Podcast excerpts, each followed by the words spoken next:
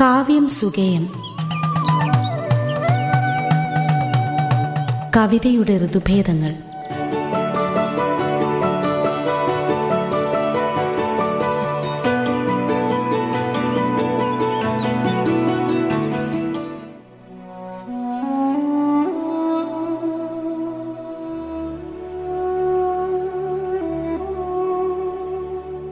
പടിഞ്ഞാറൻ പോളണ്ടിലെ കവയിത്രി വിസ്വാവ ഷിംബോർസ്കയുടെ ഒരു കുറിപ്പോടുകൂടി നമുക്ക് തുടങ്ങാം. ആവശ്യമല്ലാത്ത വായന എന്നാണ് ആ കുറിപ്പിന്റെ പേര്. വിസ്വാവ ഷിംബോർസ്ക എഴുതുന്നു. കവി അയാളുടെ വിദ്യാഭ്യാസം പ്രായം ലിംഗം അഭിരുചികൾ ഇതൊക്കെ എന്തുമായിക്കോട്ടെ? ഉള്ളിന്റെ ഉള്ളിലിപ്പോഴും ആ ആദിമ മനുഷ്യന്റെ ആത്മീയ അവകാശി തന്നെ. ലോകത്തെക്കുറിച്ചുള്ള ശാസ്ത്രീയ വിശദീകരണങ്ങൾ അയാളിൽ വലിയ സ്വാധീനമൊന്നും ചെലുത്തുന്നില്ല. അയാൾ പ്രകൃതിശക്തികളിൽ ചേതന കാണുന്നവനും അചേതന വസ്തുക്കളെ മാന്ത്രിക വസ്തുക്കളായി ആരാധിക്കുന്നവനുമാണ്. എല്ലാ വസ്തുക്കളിലും ചില നിഗൂഢ ശക്തികൾ നിദ്രാണമായി കിടപ്പുണ്ടെന്ന് വിശ്വസിക്കുന്നവനും ശ്രദ്ധാപൂർവം തിരഞ്ഞെടുത്ത ചില വാക്കുകളുടെ സഹായത്തോടെ അവയെ ഉണർത്താമെന്ന് തീർച്ചയുള്ളവനുമാണ് അയാൾ. കവി സ്തുത്യർഹമായ ഏഴു ബിരുദങ്ങൾ ഉള്ളയാളാവാം എന്നാൽ ഒരു കവിത എഴുതാനിരിക്കുന്ന നിമിഷം താൻ ഇട്ടിരിക്കുന്ന യുക്തിയുടെ സ്കൂൾ യൂണിഫോം അയാൾക്ക് ചൊറിഞ്ഞു തുടങ്ങുന്നു. അയാൾ ഞെളിപിരി കൊള്ളുകയും തുമ്മുകയും ചെയ്യുന്നു. അയാൾ ആദ്യം ഒരു ബട്ടൺ അഴിക്കുന്നു പിന്നെ മറ്റൊന്ന്. ഒടുവിൽ ഉടുപ്പിൽ നിന്നയാൾ പൂർണമായും പുറത്തു ചാടുന്നു. മൂക്കിൽ ഒരു വളയം തുളച്ചിട്ട ഒരു കാട്ടാളനായി എല്ലാവർക്കും മുന്നിൽ അയാൾ നിൽക്കുന്നു. അതെ അതെ കാട്ടാളൻ തന്നെ. മരിച്ചവരോടും ജനിക്കാനിരിക്കുന്നവരോടും മരങ്ങളോടും പക്ഷികളോടും എന്നു വേണ്ട. വിളക്കുകളോടും കട്ടിൽ കാലുകളോടും വരെ കാവ്യഭാഷയിൽ സംസാരിക്കുന്ന ഒരാളെ കാട്ടാളൻ എന്നല്ലാതെ എന്താണ് വിളിക്കുക? പൊട്ടൻ എന്നല്ലെങ്കിൽ. വിസ്വാവ ഷിംബോസ്കയുടെ ഒരു കുറിപ്പാണ് നമ്മൾ കേട്ടത്. ആവശ്യമല്ലാത്ത വായന എന്നാണ് വിസ്വാവ ഷിംബോസ്ക ഇതിന് പേരിട്ടിരിക്കുന്നത്. വി. രവികുമാറാണ് ഇത് പരിഭാഷപ്പെടുത്തിയത്. ഇനി നമുക്ക് ആനുകാലികങ്ങളിലെ കാവ്യചലനങ്ങൾ നോക്കാം. ഡബ്ല്യു ടി പി ലൈവ് എന്ന വെബ്സൈറ്റിൽ രാജേഷ് ചിത്തിരയുടെ ഒരു കവിതയുണ്ട്. ഗണതന്ത്ര ദിവസത്തെ ചിരി എന്നാണ് കവിതയുടെ പേര്. ആ കവിത വായിക്കാം. ഗണതന്ത്ര ദിവസത്തെ ചിരി.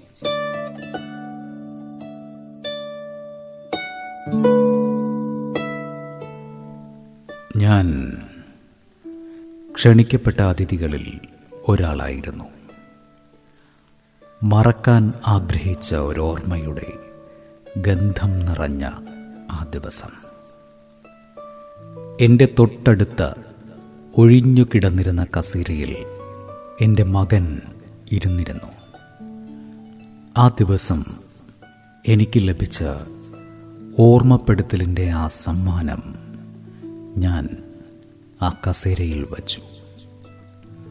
മകൻ ആ സമ്മാനത്തിൽ തലോടിക്കൊണ്ടിരുന്നു.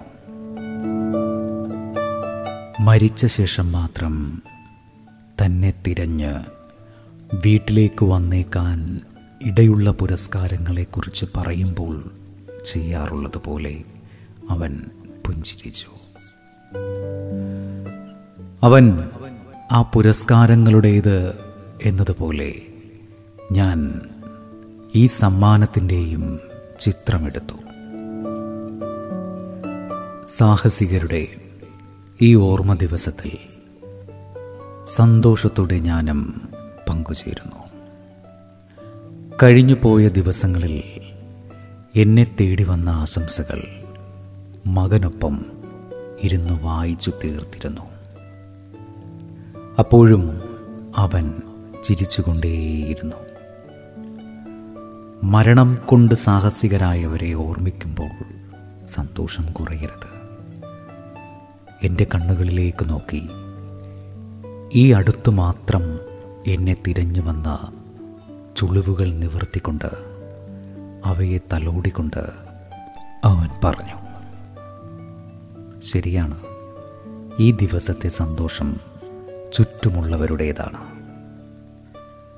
അതിർത്തികളിൽ അവരവരുടെ നാടുകൾക്കപ്പുറം സാഹസികരായ ചെറുപ്പക്കാർ രക്തസാക്ഷികളാകുന്നത്. എനിക്ക് സമ്മാനം കൈമാറുമ്പോൾ പരമാധികാരിയായ ഞങ്ങളുടെ ഭരണാധികാരി ഒരു ചിരി നുള്ളി മുറിച്ചു തരാൻ ശ്രമിച്ചു. ഈ ദിവസം ചിരിക്കുന്നത് പ്രോട്ടോകോൾ പ്രകാരം തെറ്റാണ്. അയാളുടെ ചിരി കൂടിയാണ് എന്റെ കരച്ചിലുള്ളത് ഞാൻ മകനോട് പറഞ്ഞു എന്റെ കണ്ണുകളിൽ നിന്ന് ചില തുള്ളികൾ അവന്റെ പേരിലേക്ക് വീണു. ആ അക്ഷരങ്ങളിൽ പതിച്ച് വെളിച്ചം പ്രകാശിച്ചു അവന്റെ ചിരി പോലെ. മകനെ ഓർക്കുമ്പോൾ സന്തോഷം കുറയാതിരിക്കാൻ ഞാനും ശ്രമിച്ചു. അവനെ മാറോട് ചേർത്ത് ചടങ്ങ് തീരും വരെ കണ്ണടച്ചിരുന്നു. എന്റെ തൊട്ടടുത്ത കസേരയിൽ അവൻ അപ്പോഴും പുഞ്ചിരിച്ചുകൊണ്ടേയിരുന്നു. താൻ ചെയ്യുന്ന ഏതു പ്രവൃത്തിയും സാഹസികമെന്ന് കരുതിയിരുന്ന അവൻ ഓരോ പ്രവൃത്തിക്ക് ശേഷവും എന്നതുപോലെ അപ്പോഴും അവൻ പുഞ്ചിരിച്ചുകൊണ്ടേയിരുന്നു. അവന്റെ ചിരിയുടെ വെളിച്ചത്തിൽ എന്റെ വഴിയുടെ ഉള്ളടരുകൾക്ക് തെളിച്ചമുണ്ടായി. തലമുറകൾക്കപ്പുറത്തേക്കുള്ള സഞ്ചാരത്തിനിടയ്ക്ക് രാഷ്ട്രങ്ങൾക്കു വേണ്ടി വീടുപേക്ഷിച്ചവരുടെയും അതിർത്തികളില്ലാത്ത ഒരു ലോകത്തിനു വേണ്ടി സ്വയം ഉപേക്ഷിച്ചവരുടെയും ഓർമ്മയെ പ്രകാശിപ്പിച്ചുകൊണ്ട് അവൻ പുഞ്ചിരിച്ചുകൊണ്ടേയിരുന്നു. രാജേഷ് ചിത്തിരയുടെ ഗണതന്ത്ര ദിവസത്തെ ചിരി എന്ന കവിതയാണ് നമ്മൾ കേട്ടത്. ഡബ്ല്യു ടി പി ലൈവിലാണ് ഇത് പ്രസിദ്ധീകരിച്ചു വന്നത്. കാവ്യം സുഖയത്തിൽ ഇനിയൊരു ഇടവേളയാണ്.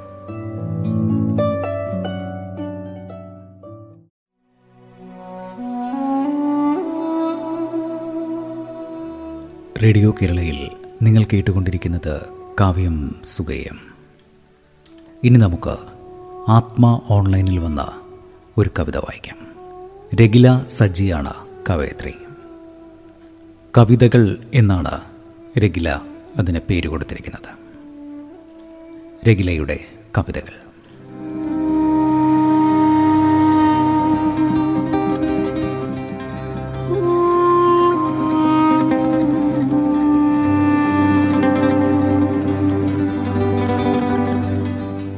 വേരുകളായിരുന്നവ മുറിഞ്ഞ് വിരലുകളായി കുറുകിയതിനാൽ മാത്രം ചലിക്കാനാവുന്ന വൃക്ഷങ്ങളാണ് നാം. ചെടി എന്നെപ്പറ്റി ഒരു കവിത എഴുതുകയാണ്. കവിതയുടെ ഒടുക്കം ഞാൻ പൂവിട്ട് നിന്നു. ചെടി എന്റെ ചെരുപ്പിനകത്ത് വലിപ്പക്കൂടുതലുള്ള കാൽ ഇറുക്കി പിടിപ്പിച്ചിരിക്കുന്നുണ്ട്. വിത്ത് മുളയ്ക്കുന്നതിന്റെ പ്രാവ് അടയിരിക്കുന്നതിന്റെ ചെടി പൂക്കുന്നതിന്റെ ഒച്ചിഴച്ചിലിന്റെ മേഘസഞ്ചാരത്തിന്റെ മുയലിണക്കത്തിന്റെ പൂച്ചമെരുക്കത്തിന്റെ പക്ഷികൾ തൂവലിറുത്തിടുന്നതിന്റെ നേർത്ത കൂർത്ത ഒച്ചകൾ കേട്ടിട്ടുണ്ടോ? ഉടുപ്പുകളെല്ലാം അഴിച്ച് മണ്ണിൽ ചെവി ചേർത്ത് പൊക്കിളമർത്തിക്കിടന്നു നോക്കൂ. മഴവില്ല് വിരിയുന്നതിന്റെ വരെ കേൾക്കാം. ഇത്രമേൽ ആനന്ദിപ്പിക്കുന്ന ഒച്ചകൾ.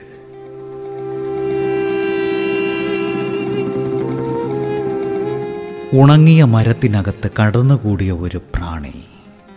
സകല വാതിലുകളും അടച്ച വീടിനകത്തെ ബോധത്തെ പോലെ ഈച്ചയാർക്കലാകുന്നു. ഒഴുക്കുവെള്ളത്തിന്റെ ഒച്ചയെ മണ്ണിൽ ചേർന്ന് കേൾക്കുന്നു.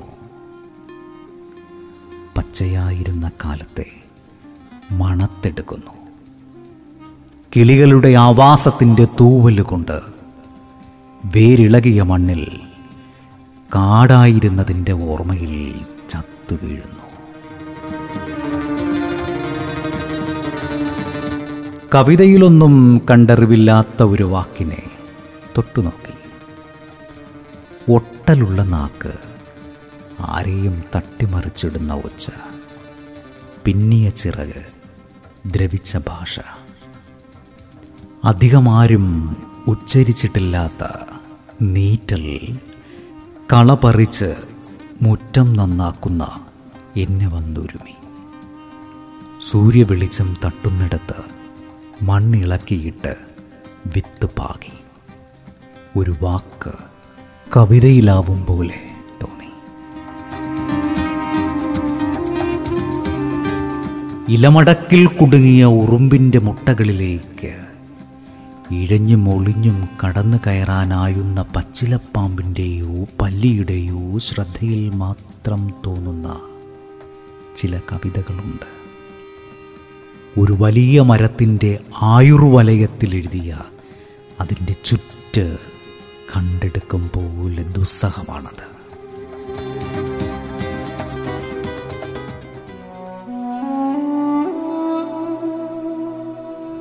രഗില സജിയുടെ കവിതകൾ എന്ന കവിതയാണ് നമ്മൾ കേട്ടത്. ആത്മാവ് ഓൺലൈനിലാണ് ഇത് പ്രസിദ്ധീകരിച്ചത്. ഈ കവിതകളിലേക്കുള്ള യാത്രയെക്കുറിച്ച് രഗില സജി നമ്മോട് പറയും. നമസ്കാരം. ഈ അവതരിപ്പിച്ച കവിതകൾ പല കാലങ്ങളിലായിട്ട് എഴുതിയ കവിതകളാണ്. പ്രകൃതിയും മനുഷ്യനും തമ്മിലുള്ള ഇണക്കത്തിന്റെ കവിതകൾ എന്നാണ് ഈ കവിതകളെ ഞാൻ കരുതിയുന്നത് കരുതുന്നത്. മനുഷ്യൻ പ്രകൃതിയാണ് പ്രകൃതി മനുഷ്യനാണ്. പരസ്പരപൂരകം എന്നുള്ളൊരു ഐഡിയയേക്കാൾ രണ്ടും ഒരാൾ തന്നെയാണ് എന്നുള്ളൊരു ചിന്തയാണ് ഈ എല്ലാ കവിതകൾക്കും പിന്നിലും ഉള്ളത്. നമ്മളൊക്കെ പ്രത്യക്ഷത്തിൽ ചലിക്കുന്ന മനുഷ്യരാണെങ്കിലും നമ്മൾ മരങ്ങളെ കാണുമ്പോൾ അവ ചലിക്കാതെ ഒരു പ്രത്യേക സ്ഥലത്ത് നിലകൊള്ളുന്നവയാണ് അങ്ങനെ നമ്മുടെ വിരലുകൾ ഒക്കെ പണ്ട് വേരുകളായിരുന്നു. ഈ വേരുകളായിരുന്ന വിരലുകളൊക്കെ മുറിഞ്ഞുപോയി മനുഷ്യരായി. അതുകൊണ്ട് ചലനശേഷി കിട്ടി എന്നുള്ളൊരു തോന്നലിൽ നിന്നാണ് ആ തോന്നലിൽ തുടർച്ചയായി തന്നെയാണ് ഇതിലുള്ള എല്ലാ കവിതകളും. മനുഷ്യന്റെ ജീവിതവും മനുഷ്യന്റെ അവന്റെ ജീവിതത്തിൽ ഓരോ നിമിഷങ്ങളും അവൻ പ്രകൃതിയുമായിട്ട് ഇണങ്ങി ജീവിക്കുന്നു. പ്രകൃതി പ്രകൃതി അവനായി ജീവിക്കുന്നു എന്ന് തന്നെയാണ് ഈ കവിതകളൊക്കെ എഴുതുമ്പോൾ എനിക്ക് തോന്നിയിട്ടുള്ളത്. ഈ കവിതകൾ എഴുതുമ്പോൾ മാത്രമല്ല അതിന് ശേഷവും ഞാൻ വളരെ അധികം പ്രകൃതിയുമായി ബന്ധപ്പെട്ട് ഉള്ള കവിതകളാണ് കൂടുതൽ എഴുതിയിട്ടുള്ളതും. പ്രകൃതി മനുഷ്യനാണ് മനുഷ്യൻ പ്രകൃതിയാണ് രണ്ടും ഒരാൾ തന്നെയാണ് എന്നുള്ള ചിന്തയാണ് എല്ലാ കവിതകളിലും മിക്ക കവിതകളിലും പങ്കുവയ്ക്കാൻ ശ്രമിച്ചിട്ടുള്ളതും. നമ്മുടെ ഉള്ളിലുള്ള ചില ഒച്ചകൾ നമ്മൾ പുറത്ത് കേൾക്കുന്നു. പുറത്ത് കേൾക്കുമ്പോൾ ഈ ഒച്ചകളൊക്കെ നമ്മൾക്ക് പുറത്തായി പോവുകയും ഈ ഒച്ചകൾ കേൾക്കാൻ വേണ്ടി നമ്മൾ മനഃപൂർവം ശ്രമിക്കുകയും ചെയ്യേണ്ടി വരുന്ന ഒരവസ്ഥ. ഈ ഒച്ചകൾ കേൾക്കണമെങ്കിൽ മണ്ണിൽ നിന്നാണ് ഈ ഒച്ചകൾ വരുന്നത്. അതുകൊണ്ട് മണ്ണിലേക്ക് തന്നെ ചെവി ചേർത്താൽ ഈ ഒച്ചകൾ കേൾക്കാം എന്നുള്ള ചിന്ത. അതുപോലെ ഒരു ചെടി നേരത്തെ പറഞ്ഞ പോലെ പ്രത്യക്ഷത്തിൽ ഞാനാണ് സഞ്ചരിക്കുന്നത്. ചെടി അവിടെ നിൽക്കുകയാണ്. അപ്പോൾ നമ്മൾ കാണുമ്പോൾ ഈ ചെടി എന്തെങ്കിലും ചിന്തിക്കുന്നുണ്ടോ? ചെടി എന്ത് ചെയ്യുന്നു? ചെടി ഏത് തരത്തിൽ ചിന്തിക്കുന്നു എന്നുള്ള എന്നുള്ള കാര്യം നമ്മൾ വളരെ അത്രയും നമ്മുടെ മനസ്സിൽ വന്നു പോവാത്തൊരു ചിന്തയാണത് ചെടി എന്നെപ്പറ്റി ചിന്തിക്കുന്നുണ്ട്. എന്നെപ്പറ്റി അത് കവിത എഴുതാൻ ശ്രമിക്കുന്നുണ്ട്. കാരണം ഒരു ചെടിയെ എന്നെ നോക്കിക്കാണുന്നത് ഞാൻ ചിരിക്കുകയും പെരുമാറുകയും സഞ്ചരിക്കുകയും ഒക്കെ ചെയ്യുന്ന ഒരു ജന്തുവായിട്ടാണ് അത് എന്നെ കാണുന്നത്. അപ്പോൾ സ്വാഭാവികമായിട്ടും എന്നെപ്പോലെ ഇടങ്ങളിൽ നിന്ന് ഇടങ്ങളിലേക്ക് സഞ്ചരിക്കാൻ കഴിയാത്ത ഒരു ചെടി. അത് ഞാനാവാനുള്ള ശ്രമത്തിന്റെ ഭാഗം. അങ്ങനെയാണ് അതെന്നെപ്പറ്റി കവിത എഴുതുന്നതും എന്റെ ചെരുപ്പിനകത്ത് കടന്നുകൂടുന്നതുമായിട്ടുള്ള ആ ഒരു കവിത അതിൽ ആ ഒരു ചിന്തയ്ക്ക് പിന്നിൽ ഉണ്ടായിട്ടുള്ള ഒരു കാര്യം എന്ന് പറയുന്നത് ഒരു ചെടിയുടെ ചിന്തയിലേക്ക് ഒന്ന് കയറാൻ ശ്രമിച്ചതാണ്. നമ്മൾ എഴുതുന്ന കവിതകൾ എന്ന് പറയുന്നത് ഒരു മരത്തിന്റെ ചുറ്റുകൾ പോലെയാണ്. കവിതകളെ നമ്മൾ അങ്ങനെ ശ്രദ്ധയോടെയാണ് കൈകാര്യം ചെയ്യുന്നത്. ഒരു മരം അതിനകത്ത് കടന്നുകൂടിയ ഇളക്കത്തെ അതിനകത്ത് കടന്നുകൂടിയ ഒരു ജന്തുവിനെ അതിനകത്തേക്ക് കടന്നുകൂടിയ ഒരു കാറ്റിനെ ഒരു ഒരു ഒരു ജൈവമായിട്ടുള്ളൊരു ചുറ്റുപാടിനെ എങ്ങനെയാണ് ഒരു മരം കൈകാര്യം ചെയ്യുന്നത് എന്നുള്ള ഒരു ചിന്തയാണ് നമ്മൾ ഒരു കവിത ഒരു കവി ഒരു കവിയെ സമീപിക്കുമ്പോഴും അദ്ദേഹത്തിന്റെ അല്ലെങ്കിൽ അവളുടെ മനസ്സിലുണ്ടാവേണ്ടത് എന്നുള്ളൊരു നിർബന്ധം തന്നെ പലപ്പോഴും തോന്നിയിട്ടുണ്ട്. എത്ര അരുമയോടെയാണ് ഒരു ചെടി അതിനകത്തുള്ള അല്ലെങ്കിൽ അതിനകത്തുള്ളൊരു ജീവിതത്തെ അതിനകത്തുള്ള ഒരു ജന്തുവിനെ അതിനകത്തുള്ളൊരു പ്രാണിയെ കൈകാര്യം ചെയ്യുന്നത്. അതുപോലെ അത്ര ശ്രദ്ധയോടെ അത്ര കണിശതയോടെ വേണം നമ്മളൊരു കവിതയും കൈകാര്യം ചെയ്യാൻ. എന്നുള്ള ഒരു ചിന്തയും കൂടി ഈ കവിതകളിലൊക്കെ പങ്കുവെക്കാൻ ശ്രമിച്ചിട്ടുണ്ട്.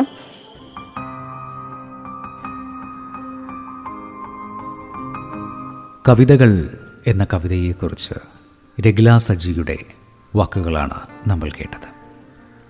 ഒരു ചൊൽ കവിതയോടെ നമുക്ക് ഈ ലക്കം അവസാനിപ്പിക്കാം. സംഗീതത്തിലൂടെ തന്റെ രാഷ്ട്രീയ നിലപാട് വ്യക്തമാക്കുന്ന ഗായിക പുഷ്പവതി മണ്ണെഴുത്ത് സാഹിത്യോത്സവത്തിൽ ഒരു കവിത ചൊല്ലിയിട്ടുണ്ട്. ഈ കവിതയോടെ നമുക്ക് ഈ ലക്കം അവസാനിപ്പിക്കാം. അമീർ അസീസിന്റെ സബ് യാതരഖ ജായക എന്ന കവിതയുടെ മലയാള പരിഭാഷയാണ് ഞാനിവിടെ ചൊല്ലുന്നത്. പരിഭാഷപ്പെടുത്തിയത് ഷമീന ബീഗം. സകലതുമോർത്തു വയ്ക്കപ്പെടും. സകലതിനെ കുറിച്ചും ഓർത്തു വയ്ക്കപ്പെടും. സകലതുമോർത്തു വയ്ക്കപ്പെടും. സകലതിനെ കുറിച്ചും ഓർത്തു വയ്ക്കപ്പെടും. നിങ്ങളുടെ തോക്കുകൾ കൊണ്ട് നിങ്ങളുടെ ലാത്തികൾ കൊണ്ട് നിങ്ങൾ കൊന്നൊടുക്കിയ ഞങ്ങളുടെ പ്രിയപ്പെട്ടവരെ ഓർത്ത് നിങ്ങളുടെ തോക്കുകൾ കൊണ്ട് നിങ്ങളുടെ ലാത്തികൾ കൊണ്ട് നിങ്ങൾ കൊന്നൊടുക്കിയ ഞങ്ങളുടെ പ്രിയപ്പെട്ടവരെ ഓർത്ത് ഈ ഹൃദയം പുകഞ്ഞു തന്നെ ഇരിക്കപ്പെടും. സകലതും ഓർത്തു വയ്ക്കപ്പെടും. സകലതിനെ കുറിച്ചും ഓർത്തു വയ്ക്കപ്പെടും സകലതിനെ കുറിച്ചും ഓർത്തു വയ്ക്കപ്പെടും സകലതും ഓർത്തു വയ്ക്കപ്പെടും സകലതിനെ കുറിച്ചും ഓർത്തു വയ്ക്കപ്പെടും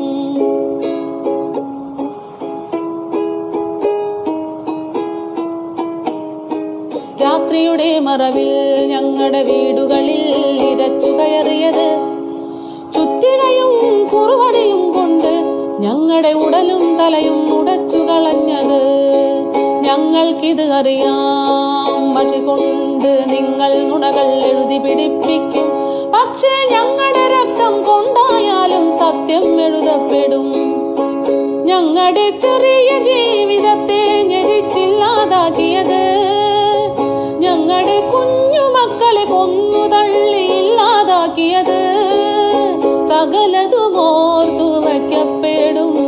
സകലതിനെ കുറിച്ചും ഓർത്തു വയ്ക്കപ്പെടും. സകലതിനെ കുറിച്ചും ഓർത്തു വയ്ക്കപ്പെടും. സകലതും ഓർത്തു വയ്ക്കപ്പെടും. സകലതിനെ കുറിച്ചും ഓർത്തു വയ്ക്കപ്പെടും.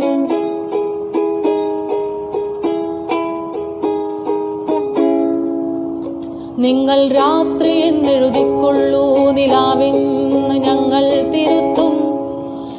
നിങ്ങൾ ഞങ്ങളെ ജയിലിൽ അടച്ചോളൂ. ഞങ്ങൾ ആ മതിലുകൾ തകർത്തു വന്നെഴുതും. നിങ്ങൾ ഞങ്ങളെ കൊന്നുകളഞ്ഞോളൂ. നിങ്ങൾക്കെതിരെ തെളിവായി ഞങ്ങൾ പ്രേതങ്ങളായി വരും. ബധിരനു പോലും കേൾക്കുന്നത്ര ഉച്ചത്തിൽ പറയും.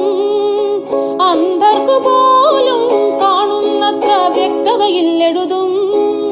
സകലതും ഓർത്തു വയ്ക്കപ്പെടും. സകലതിനെ കുറിച്ചും ഓർത്തു വയ്ക്കപ്പെടും സകലതിനെ കുറിച്ചും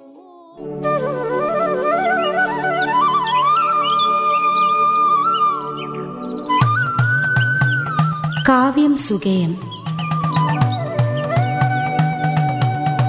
കവിതയുടെ ഋതുഭേദങ്ങൾ അവതരണം ആവിഷ്കാരം ഉണ്ണി പ്രശാന്ത് ശബ്ദമിശ്രണം അമൽനാഥ് ആർ.